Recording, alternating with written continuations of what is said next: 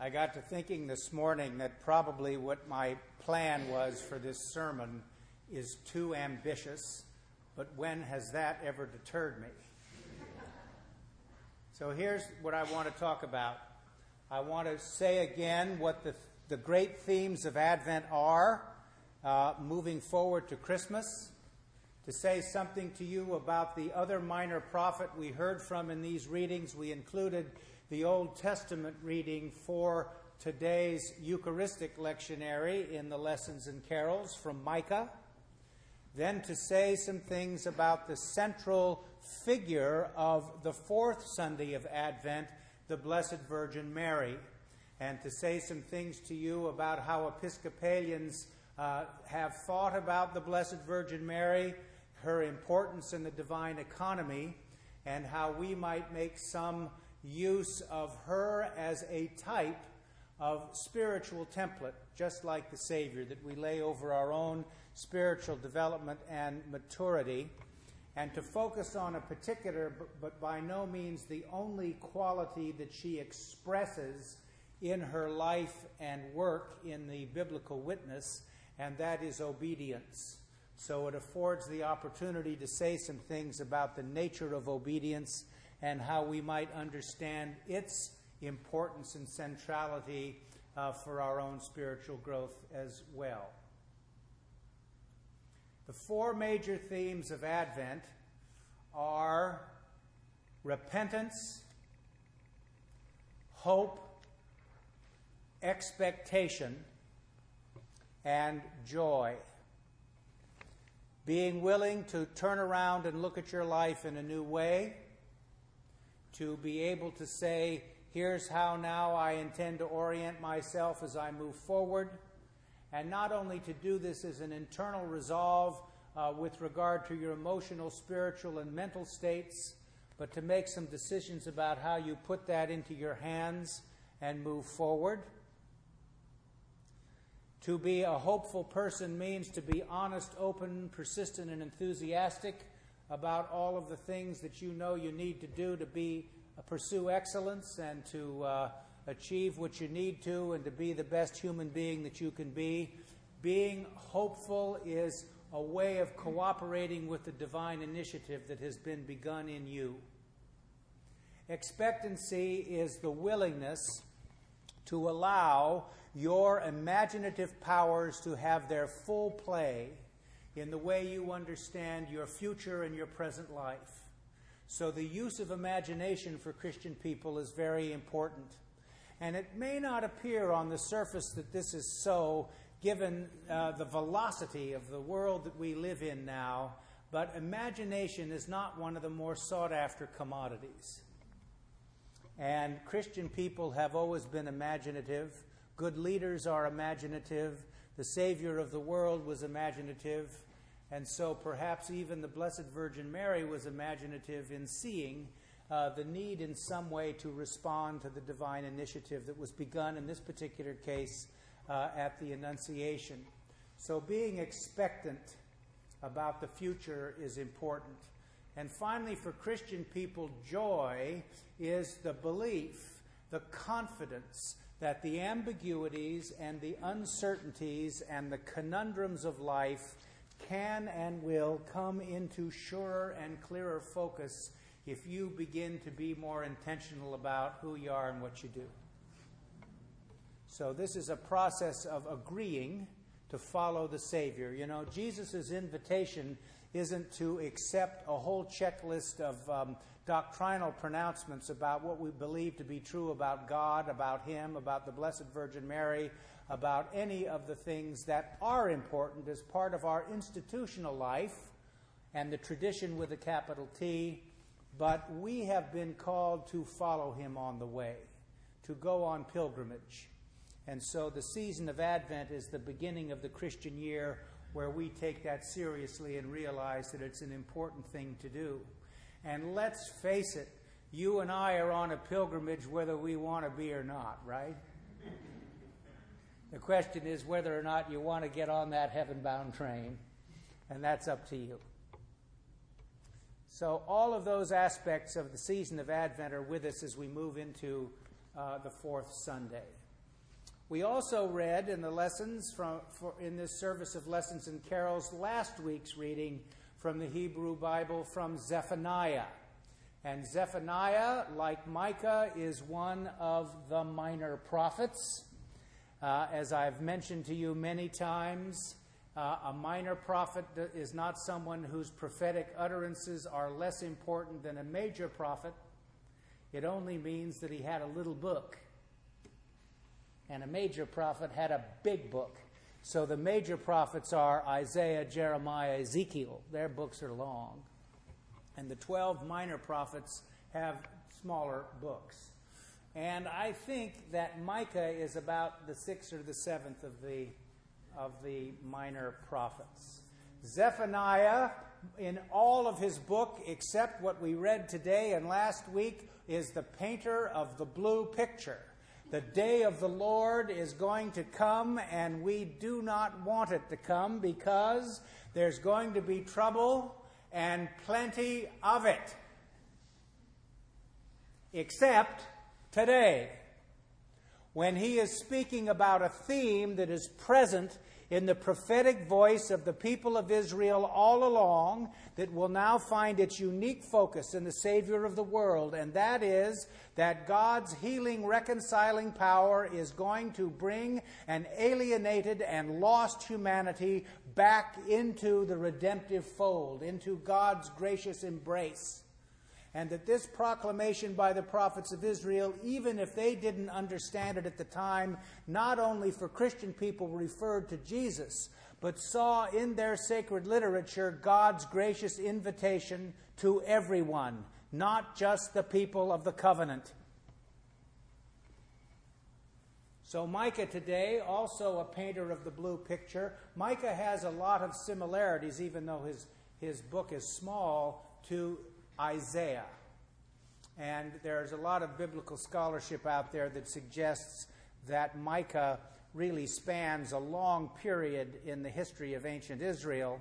And so the first part of the book was written by Micah in the 700s BC, and uh, it ends sometime in the 500s with return from exile, return from the Babylonian captivity, God's promise Today, we read this reading because it's the one that Matthew repeats in his gospel in the infancy narratives that you will hear on Christmas about Jesus being born in Bethlehem. And the other important figure in the halcyon days of Israel who was born in Bethlehem is King David. And Matthew, in his genealogy, will hook Jesus up to King David. So we want to see somehow that there is continuity in the understanding of God's redemptive plan, in how the people begin to understand their role in responding to the divine initiative. So bear in mind that when we get to Christmas, we're speaking about a process of continuity, and that the incarnation doesn't represent just some sort of um, unique occurrence in history, but a historical reality that has a history and is comprehensible to the people who saw it and witnessed it, heard his words, and saw his works. Now, Mary. You know, the Episcopal Church uh, has a lot of views about Mary. A lot of different Episcopalians have a lot of views about the Blessed Virgin Mary. Some more high church Episcopalians have views about Mary not dissimilar from the Roman Catholics. And extreme Protestant Anglicans don't think she's that important at all, other than being the mother of Jesus. And some in the middle say, well, she's more important than that, but all this other stuff, not for me.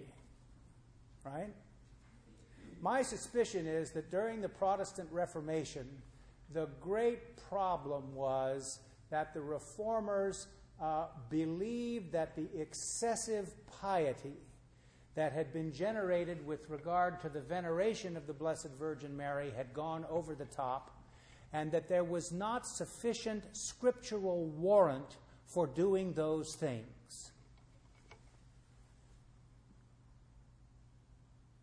I thought, well, what, do we, what should I say to you about uh, a way of I- encapsulating the Episcopalian view?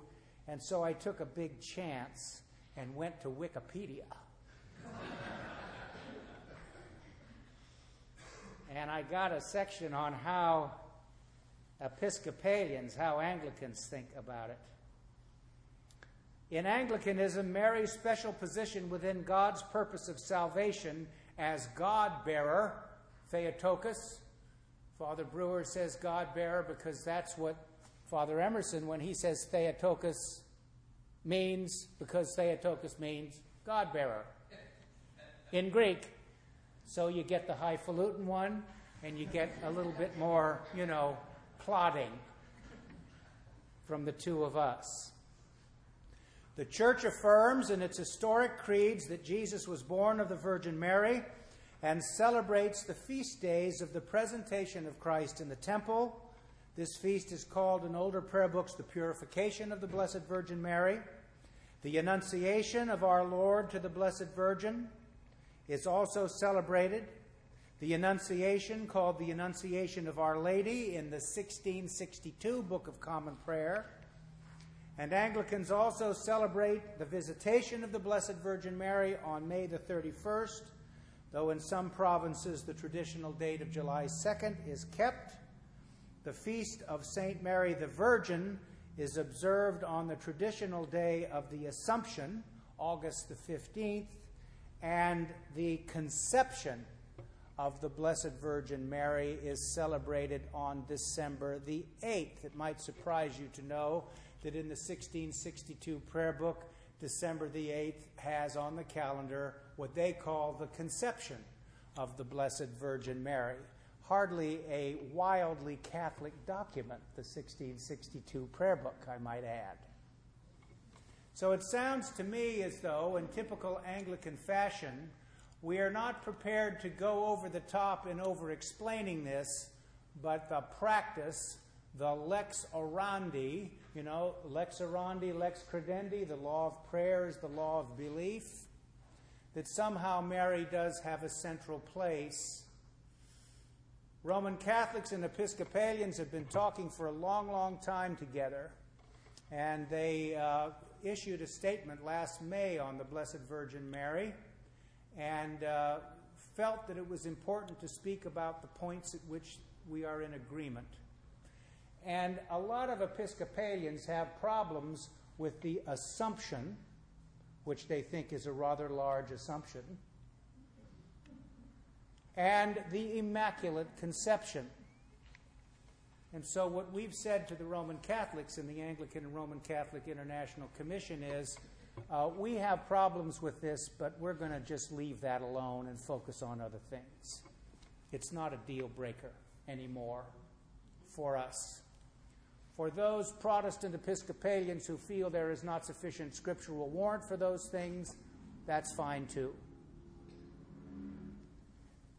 Remember, the Assumption and the Immaculate Conception have been widely believed from ancient times.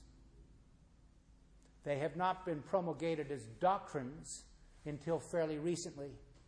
And in the Middle Ages, many important medieval theologians had enormous problems with the Immaculate Conception, which, as part of my ambitiousness, I am going to now explain to you, and to explain to you how it is different from the virginal conception of Jesus, what is described today in today's gospel. They're not the same. The Immaculate Conception is the doctrine that says Mary was conceived in her mother's womb without original sin. Some of you may be saying, well, who cares? Right? Why are people in the, got into this fever swamp of speculation on this matter? Well, at one time it did matter for many. So, what that means is that Mary essentially was conceived with post baptismal grace. So, she was born without original sin and with post baptismal grace.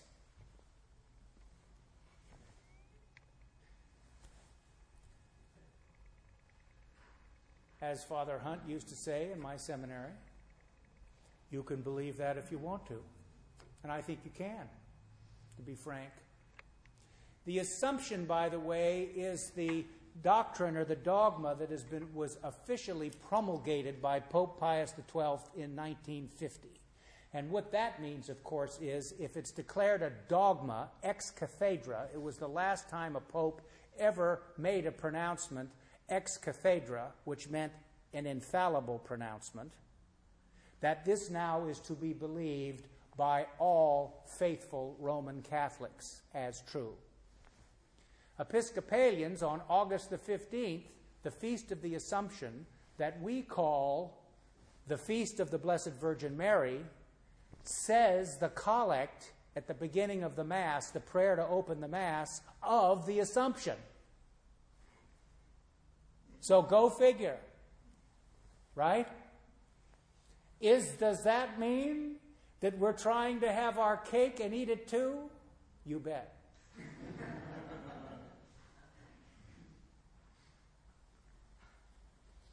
So what is the virginal conception?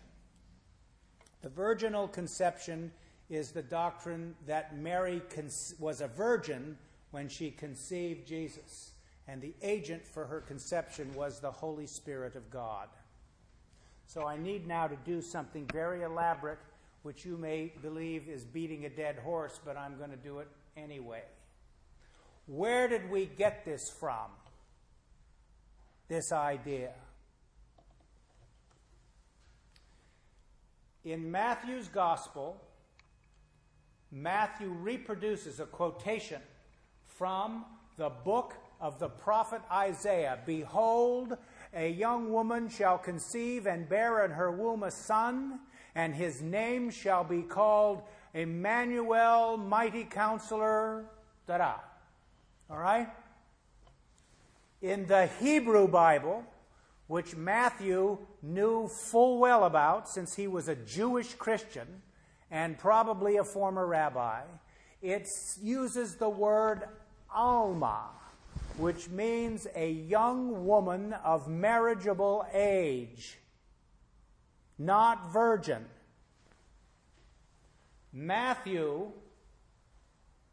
uses the Greek Old Testament in this case and quotes from the Greek Old Testament and says virgin, Parthenos, which is what is in the Septuagint, not young woman, but virgin.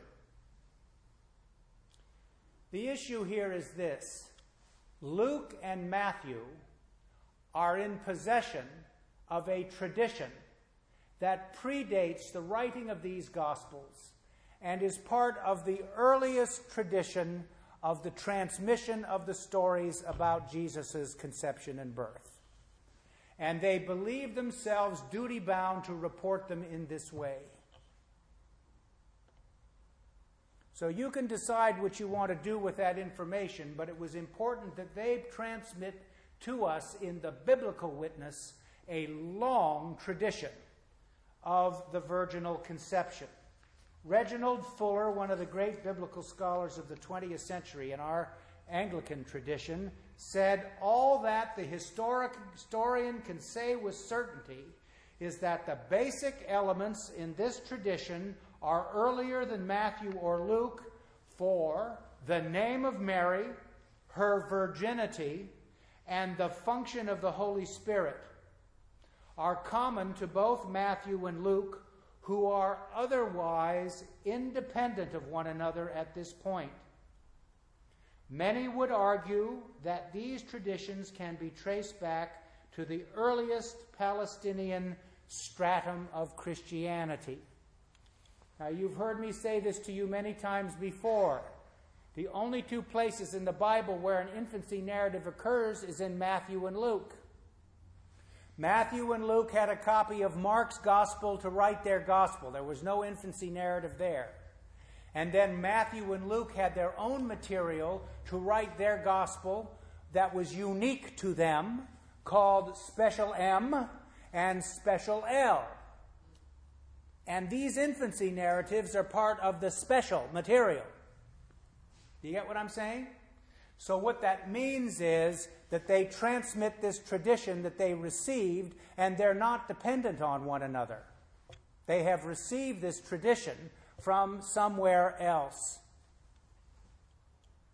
And it's believed by Fuller and other biblical scholars that then that means this came from the oral transmission that predates the writing of the Gospels. So the idea of Mary's virginal conception was important to the early church for some reason. Now, I mentioned to you that Mary is venerated for a number of reasons in the church's life, and her obedience is one of them. And it affords the opportunity to say a word to you about obedience because some of us have a particular, I think, in, in our present age, we have a particular view of what obedience is, which could be um, described as rule keeping, commandment compliance, performance according to precepts and works. That's what being obedient is. Well, in the Latin word for obedience and in the Greek understanding of this during the time of in the ancient Near East, obedience meant listening, hearing. And it meant listening internally to the still small voice that you know is not your own. It means paying attention. And it means heeding what you have heard. And so it was the church's belief anciently that Mary was the exemplar par excellence of this kind of obedience. She also was obedient to an understanding that Luke provides for us of the, the work and works of Jesus. In Luke's gospel, more than any other gospel, we see uh, a uh, special regard for issues of social justice and equity. And Luke puts in the mouth of Mary the Magnificat, which Father Emerson read to you today, the great process of God's abiding care for those on the margins and for the lowly and meek, and for the understanding that those who are prosperous and may have gained their prosperity off the backs of those less fortunate will see ultimately in God's plan for creation a different way of understanding how we get along with one another. And it's the Blessed Virgin Mary who speaks those words, not some prophet. She exercises the prophetic utterance in this particular case. So I've always believed, listening to the Magnificat, that Mary was no pushover. You know, there's been a lot written in the last 25 or 30 years about the victimization of the Blessed Virgin Mary. And, um, you know, Will Rogers used to refer to something called after dinner hooey, which that might be. So we need to realize that.